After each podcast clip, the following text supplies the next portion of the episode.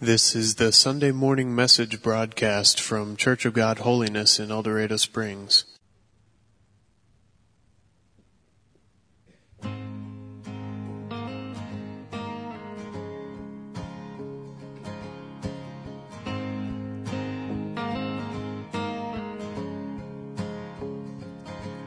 When darkness tries to roll over my voice, when sorrow comes to steal the joy I own, when brokenness and pain is all I know, I won't be shaken. No, I won't be shaken. Cause my fear doesn't stand a chance when I stand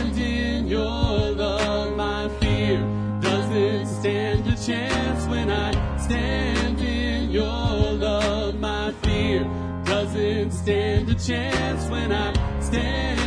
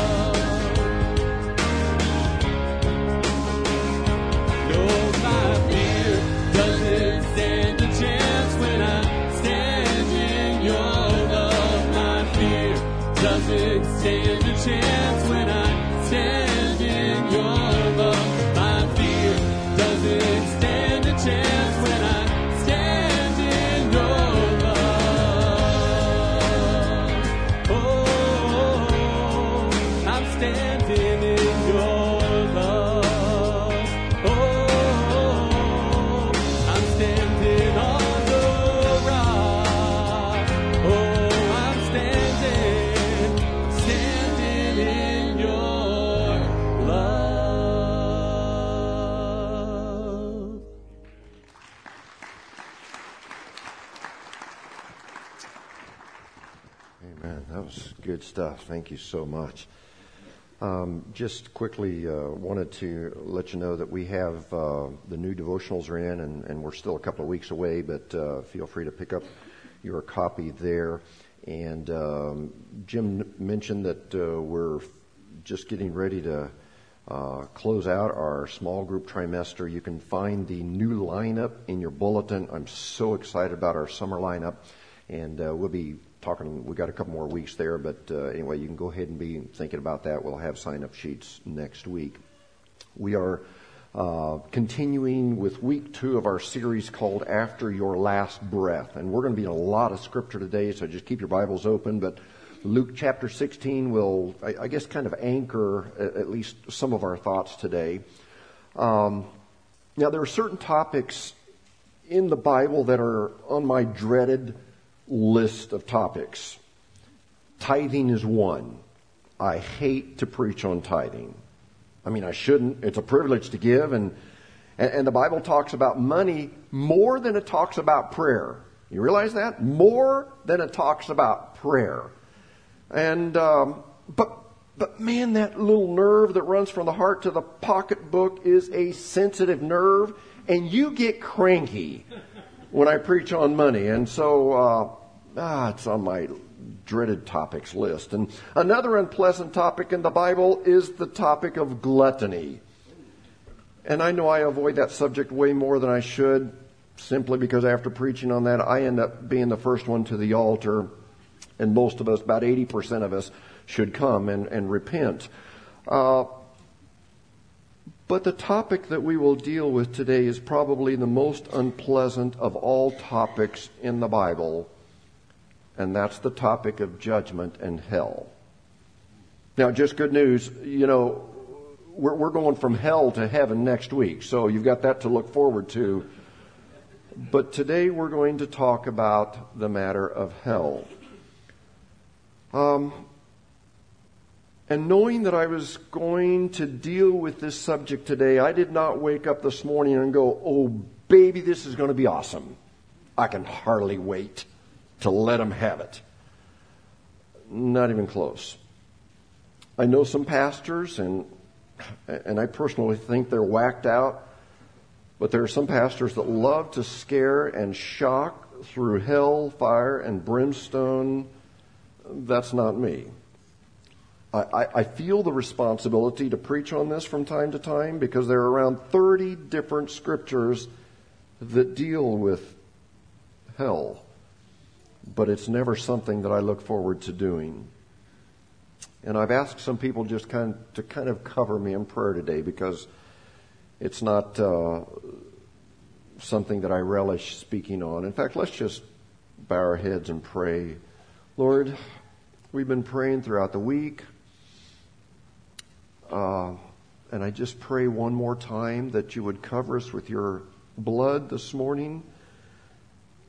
Lord, uh, don't let me say anything that I don't need to say, and don't let me just say too much and too little and all of that. But I pray that the words that would come out of my mouth would be exactly what I need to say, and that it would be backed by your word and by your spirit. And so we're counting on you to help us today. In Jesus' name, amen. Now, as we kind of ease into our subject this morning, let me again remind you of some interesting information that I shared with you in our first lesson. And we took a break last week for Mother's Day, so it'd be two weeks ago. But according to a study that involved a fairly broad cross section in our country, 74% of those surveyed said they believe in heaven, which is pretty impressive. It was as much of a melting pot as we've become for other religions, three out of four people believing in heaven is, is actually pretty good.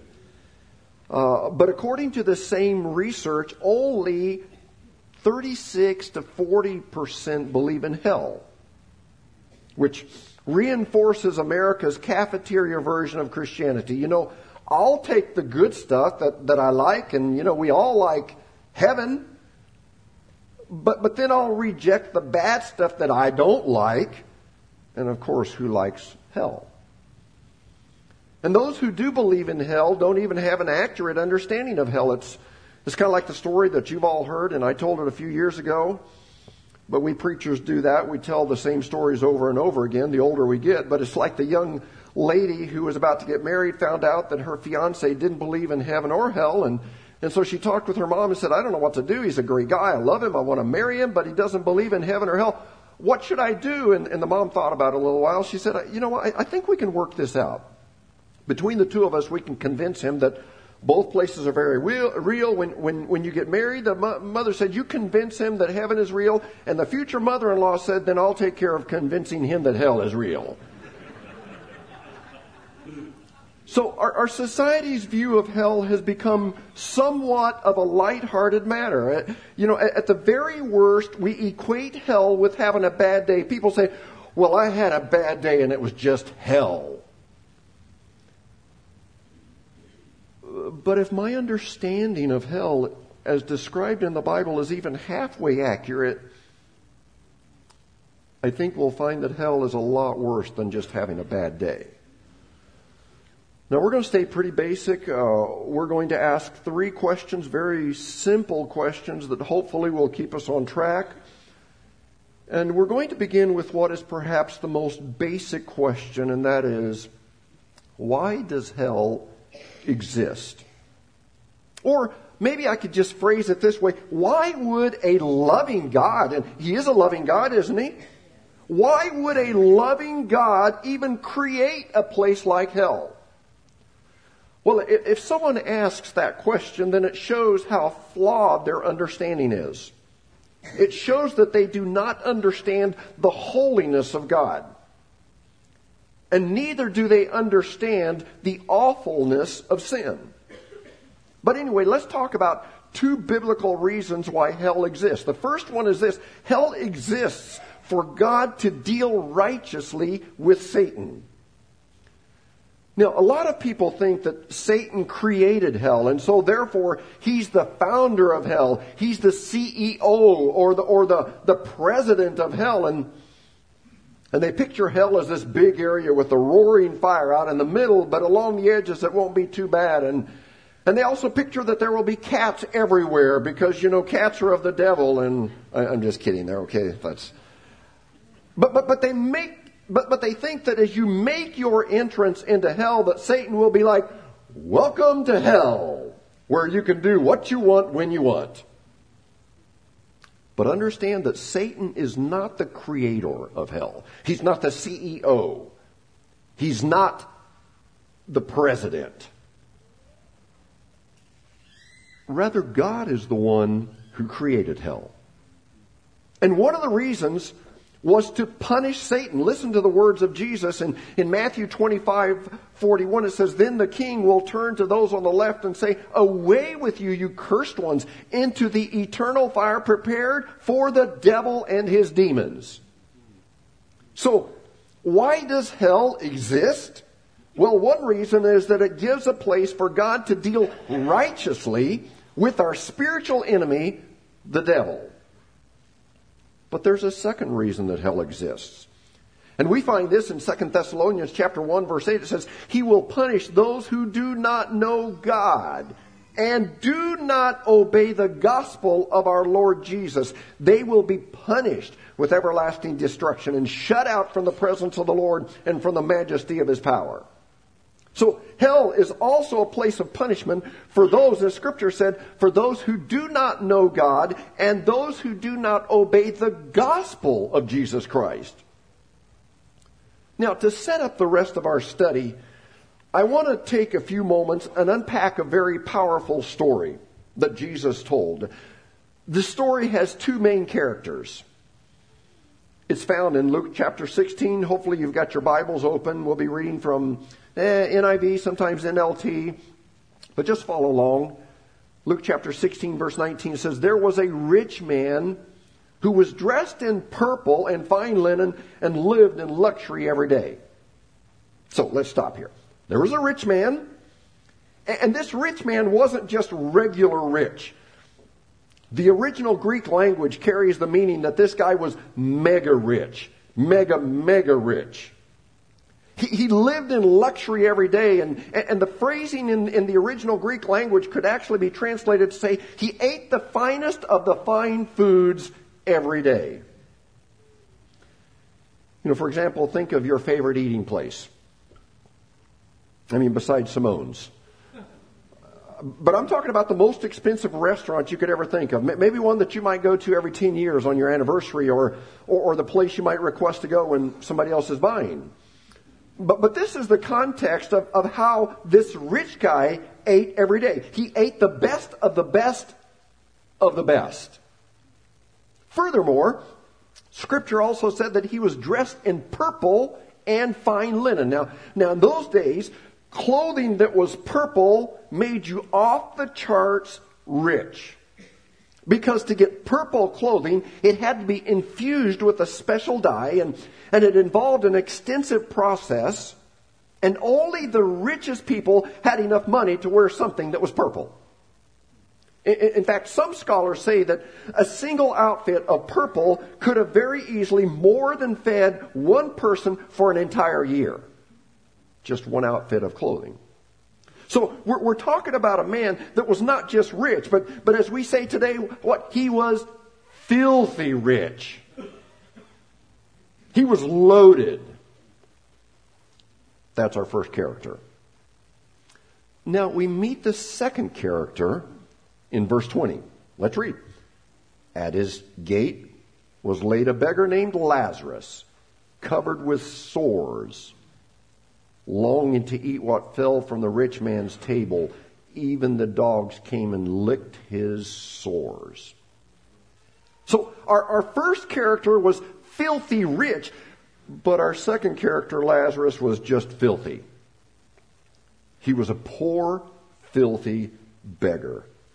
And, and, Scripture records that Lazarus had a skin disease that caused him to be covered with open sores. And, and I know this is kind of gross, but the Bible says that dogs came and licked his sores, and, and I don't know for sure why, but perhaps there was a soothing effect to that. Now, Scripture says that Lazarus was so poor that his food source was the crumbs that fell from the rich man's table. Now, let me give you a little bit of background that helps this scripture make a little bit of sense. And in those days, even rich people did not eat with silverware. They would eat with their hands, which a good part of the world still does today. I mean, most of us don't ever get farther away than Branson, but, but, but there are many countries when they've served me in their homes or even restaurants in those countries, the utensils were the digits on your hands. And that's the way it was in this culture. They ate with their hands. And, and so after the meal, naturally, their hands would be sticky and food covered. And they didn't have wet wipes. And so the servants for the rich people would bring in a loaf of bread. And those who had eaten and had sticky hands, they would take that loaf of bread and use it to scrape the food off their hands. And so this is what they would do. They would, you know, they would just kind of, you know, do this and, and get all of the sticky stuff off their, off their hands, off their fingers. And what happens? You've got crumbs that would fall to the floor. So that's the context. Well, after they had finished rubbing off uh, the, the food off their hands with a loaf of bread, the servants would then come in and take the crumbs and throw them out to the dogs, or if they were beggars, they would throw them out to the beggars. Now, I, I want us to take note that it doesn't appear that this rich man was a bad guy. He was probably a guy very much like you me, he seemed to be a decent person. I mean, he allowed the beggar to hang around. He didn't have him kicked off of his property. That's more tolerant than a lot of us would have been. Plus, he was generous enough to let him have the crumbs that came off the bread when they were cleaning up. but a key point here is that despite the fact that the rich man seemed to be a decent and maybe even somewhat generous man, yet his good works, his generosity, did not translate into salvation. And so in this biblical account that we just read, he finds himself in hell. Which makes me wonder how many good, giving, generous, and even kind people will be in hell simply because they thought they were good enough and generous enough and moral enough and kind enough to be allowed into heaven. Well, let's continue uh, to follow the story. What happened to these two men when they died? Well, we pick up the story in verse 22. Luke chapter 16, the time came when the beggar died, and the angels carried him to Abraham's side. Now, now most people believe that Abraham's side is the same place that Jesus called paradise. You remember when Jesus was on the cross, he said to, to, to, the one sinner, You repented, and so you, this day, you will be with me in paradise, which, which simplifying this paradise or Abraham's side, or, or is it the King James Version? There's another translation that calls it Abraham's bosom. But more than likely, this is what we call heaven. It seems that when a true and genuine Christian dies, they immediately go to paradise or, or heaven. You know, Christ told the repentant sinner on the cross, this day you will be with me in paradise. Now, of course, last week we, or two weeks ago, we learned that we won't get our rewards yet because they're collecting interest. Um, so, so Lazarus died and went to Abraham's side. That's the filthy man. What about the filthy rich man? Well, he wasn't so fortunate. The rich man also died, verse 22, and was buried in hell, where he was in torment. He looked up and saw Abraham far away with Lazarus by his side. Now, this Greek word translated hell is actually the word Hades. And, you know, sometimes we'll, uh, just to not say the word hell, we'll, we'll say Hades kind of jokingly. And what is Hades? Where is Hades? Well, Hades is a place of intense suffering. Um, it, it will be so horrible that our level of comprehension can't fathom the magnitude of suffering. But having said that, it, it, appears that Hades is not the final resting place for the wicked because we read in Scripture later on that death and Hades will be eventually thrown into what is called a lake of fire. But, but in the torment of, uh, of Hades or hell, Scripture says that this rich man looked across a great uncrossable chasm separating Abraham's side and Hades, and, and, and he saw Abraham with Lazarus by his side. Let's continue to read verse 24. So he called to him, Father Abraham, have pity on me and, and send Lazarus to dip the tip of his finger in water and cool my tongue because I'm in agony in this fire. Now, try to feel the emotion here. Imagine the rich man saying, Please, let Lazarus dip the tip of one finger in water and allow him to place that on my tongue because I am in excruciating pain. I've never hurt like this before. I can't even describe the pain. Please, please, Father Abraham, allow it. Just the tip of a finger, water on my tongue. Okay. Those are the two main characters. I'm going to ask you to keep them close by because we will come back to them in a moment. But I would like to move on to our second question. How does Scripture describe the reality of hell? Well, first of all, we know that hell is a place of unspeakable physical suffering. And, and, and, Matthew chapter 5, verse 29 gives us a glimpse of that through an interesting word picture. It's kind of gross.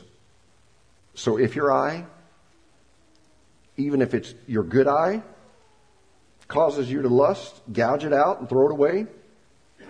For it's better for you to lose one part of your body than for your whole body to be thrown into hell. And now it, it's easy to read through that quickly, just kind of skim through that and not think about it. You know, Jesus said, if your eye, even if it's your good eye, is the cause of your sinning, then just gouge it out. And I want you to imagine doing this because we need to catch the emotion here.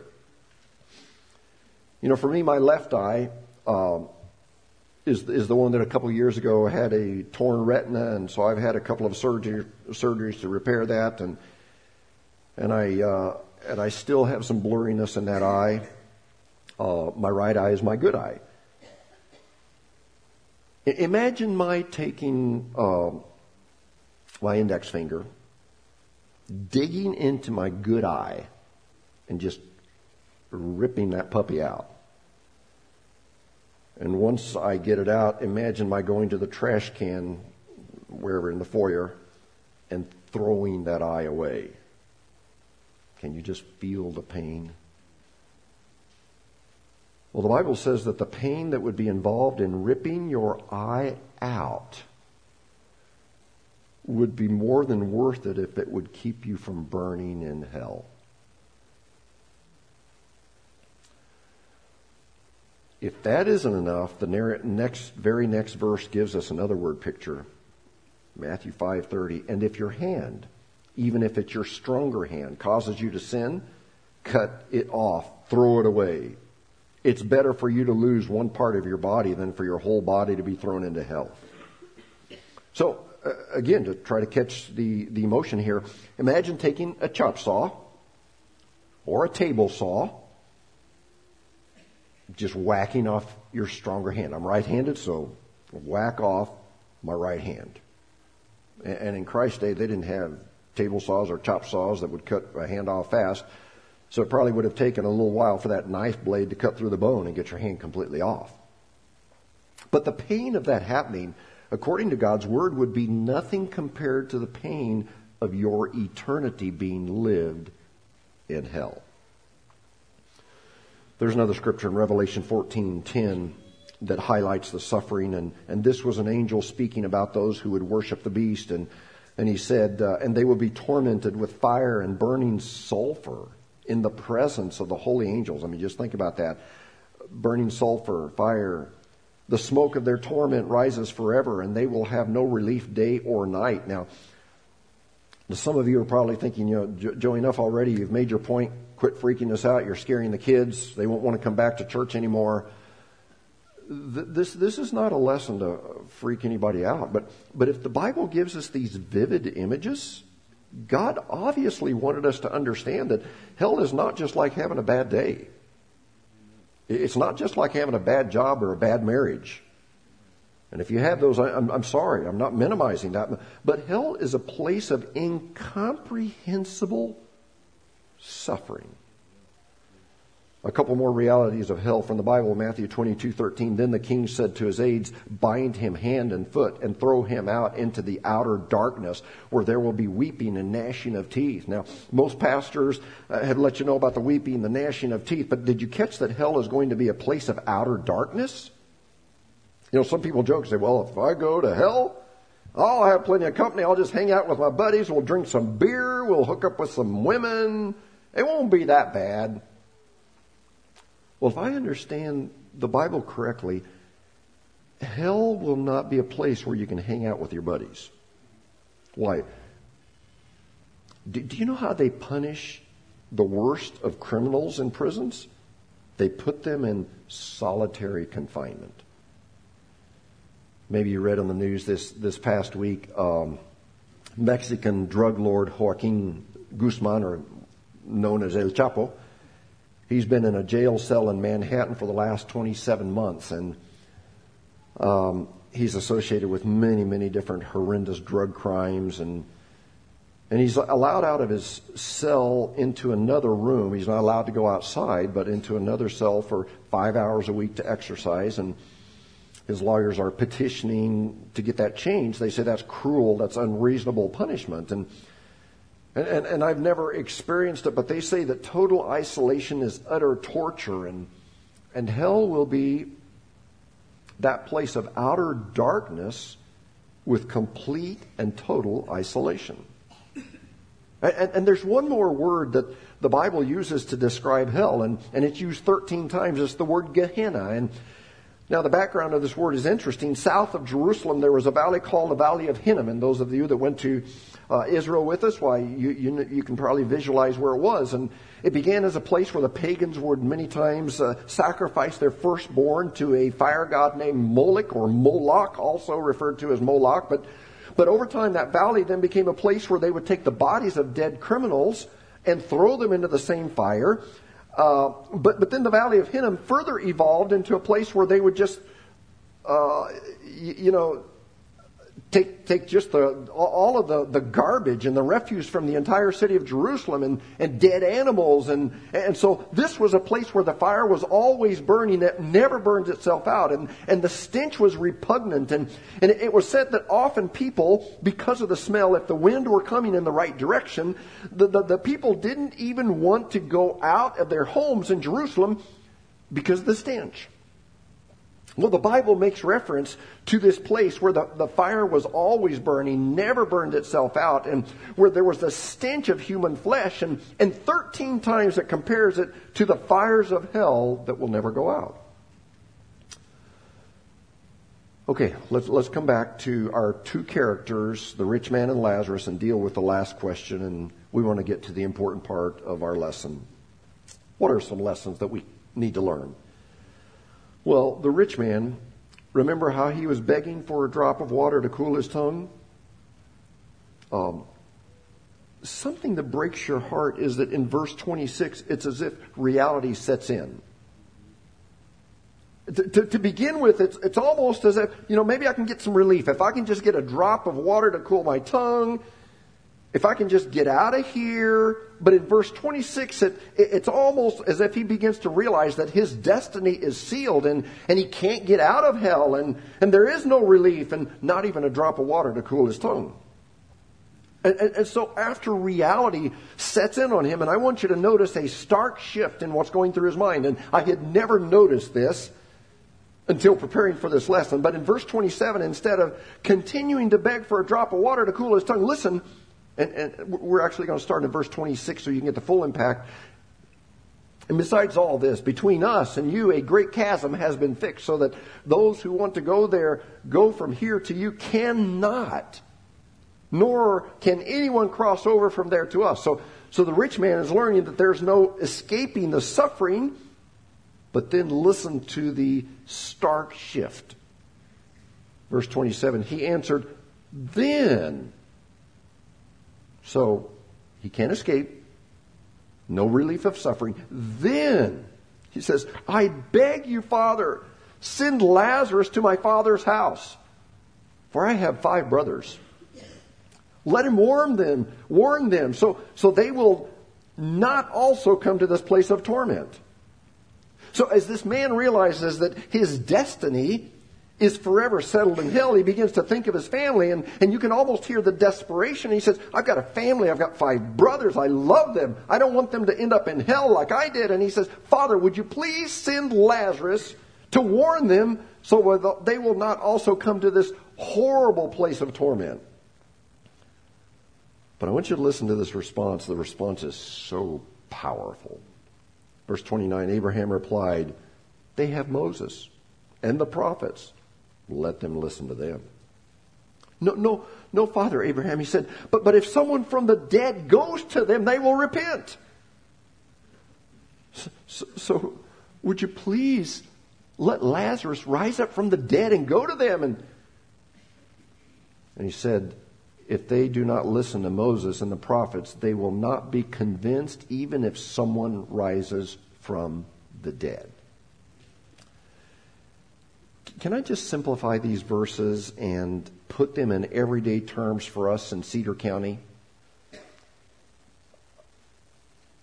Father Abraham, who is representative of God, says, Mr. Richman, no, I'm not going to send Lazarus to your family. And again, I'm just trying to help us understand this in our context today, but I'm not going to send Lazarus to your family. And here's the reason it would do no good. Your family already has plenty of opportunities to hear about Jesus. They know other Christians. They, they have the Word of God. Here in our community, we have a church building on almost every corner. We have opportunities here. And so if they do not take advantage of the many different opportunities that are available, what God is trying to say, it would not make one bit of a difference if I would raise Lazarus up from the dead to talk to them. Wow. You know, sometimes I hear people say, well, you know, if we just see more miracles take place, or if the church would just do a better job, if we could just start this program, we had better music or a better pastor, if we could just get so and so to this conference or to event, and they would come to know God. And God does use things like that. We must do our best to reach people, and may God help us to use every tool possible. But the truth is that everyone in this community has so many, many, many, many opportunities in which to find Christ. And if someone goes to hell from this community, If someone goes to hell from this church, more than likely, and I'm not God, but more than likely they will be without excuse. Now, don't misunderstand me. That doesn't exempt us from trying to do more to reach people. We must, we must, we must pour ourselves into being salt and light. But in our community, I don't believe that anyone will have an excuse if they miss heaven. Now, why don't people immediately just run to Jesus? I mean, there are a lot of people that believe the Bible, they believe in hell, but they're so careless and casual about serving Jesus. I think one of the big reasons is because Satan has done a number on us. He's convinced us that hell is no big deal. And if hell is no big deal, then two things happen. Number one, people easily reject or disobey Christ and His Word with no fear of judgment. And, and really, we see that happening today. But the second thing that happens, if we come to believe that hell is no big deal, we don't share our faith. And especially if we come to believe that everyone in our community goes to heaven, why would there be a need to share our faith? So we say we believe in hell, but do we? Does our life reflect it? One last thing. Aren't you glad we're about out of here? Aren't you glad we get to go to heaven next week? But, um, but no, let me tell you what freaks me out about this topic. freaks me out. As I studied this account in Luke, I began to try to look into who Jesus was talking to as he warned of hell. And let me tell you, first of all, who he was not talking to. He was not talking to the tax collectors, which they were known as the worst sinners. He wasn't talking to the drunks. He wasn't talking to the prostitutes. He wasn't talking to immoral people. Do you know who Jesus was talking to? He was talking to church people. He was talking to those who claimed to know God, but they didn't live it. Similar to the people the scripture describes, Titus 1:16, they claim to know God, but by their actions they deny him. That's a pretty sobering thought, isn't it? But I want to end with some good news. And I'm not wanting to take away the emotion and just cause us to leave here in a lighthearted manner. No. There is a hell that is very real. But there is a God who has made provisions and offered us salvation. And the question for all of us to consider this morning is have we accepted the terms of that salvation? You say, well, what are the terms, Pastor? Well, if we confess our sins and turn from our sins, He will be faithful to cleanse us from our sins and extend to us the grace so that we don't have to be punished in hell. Instead, we can be pardoned in Christ. So t- today I'm not wanting you to walk away scared and frightened because hell is awful. My goal for us today would be to accept the pardon and receive Jesus and, and follow him in his truth. And, and, and you, as a child of God, you don't have to fear hell because you're safe in the arms of Jesus. And so today, know the reality there is a hell. But thank God hell was really prepared for the devil and his angels. Yes, the unbelieving will go. But God so loved the world that he gave his only Son, that whosoever believes in him will not perish, but will come to know Jesus and have their name written in the Lamb's Book of Life. Let me tell you what my goal is not. My goal is not to see how many people I can get to the altar. But my goal is to see all of us just make sure that we're right with God. I'm going to ask you to stand. If you want to come to the altar, you're welcome. I don't really feel led to pull and plead and get people here. You, if you want to come, you can come. But I just think that maybe right where you're standing, if you need to be pardoned in Christ, why don't you just ask Him? He is here with His grace ready and willing to forgive. You've been listening to the Sunday morning message broadcast from Church of God Holiness in El Dorado Springs. Our messages are archived at www.eldochurch.com or to order compact discs or DVD videos of the messages, call the church at 417-876-2200. Thank you for listening.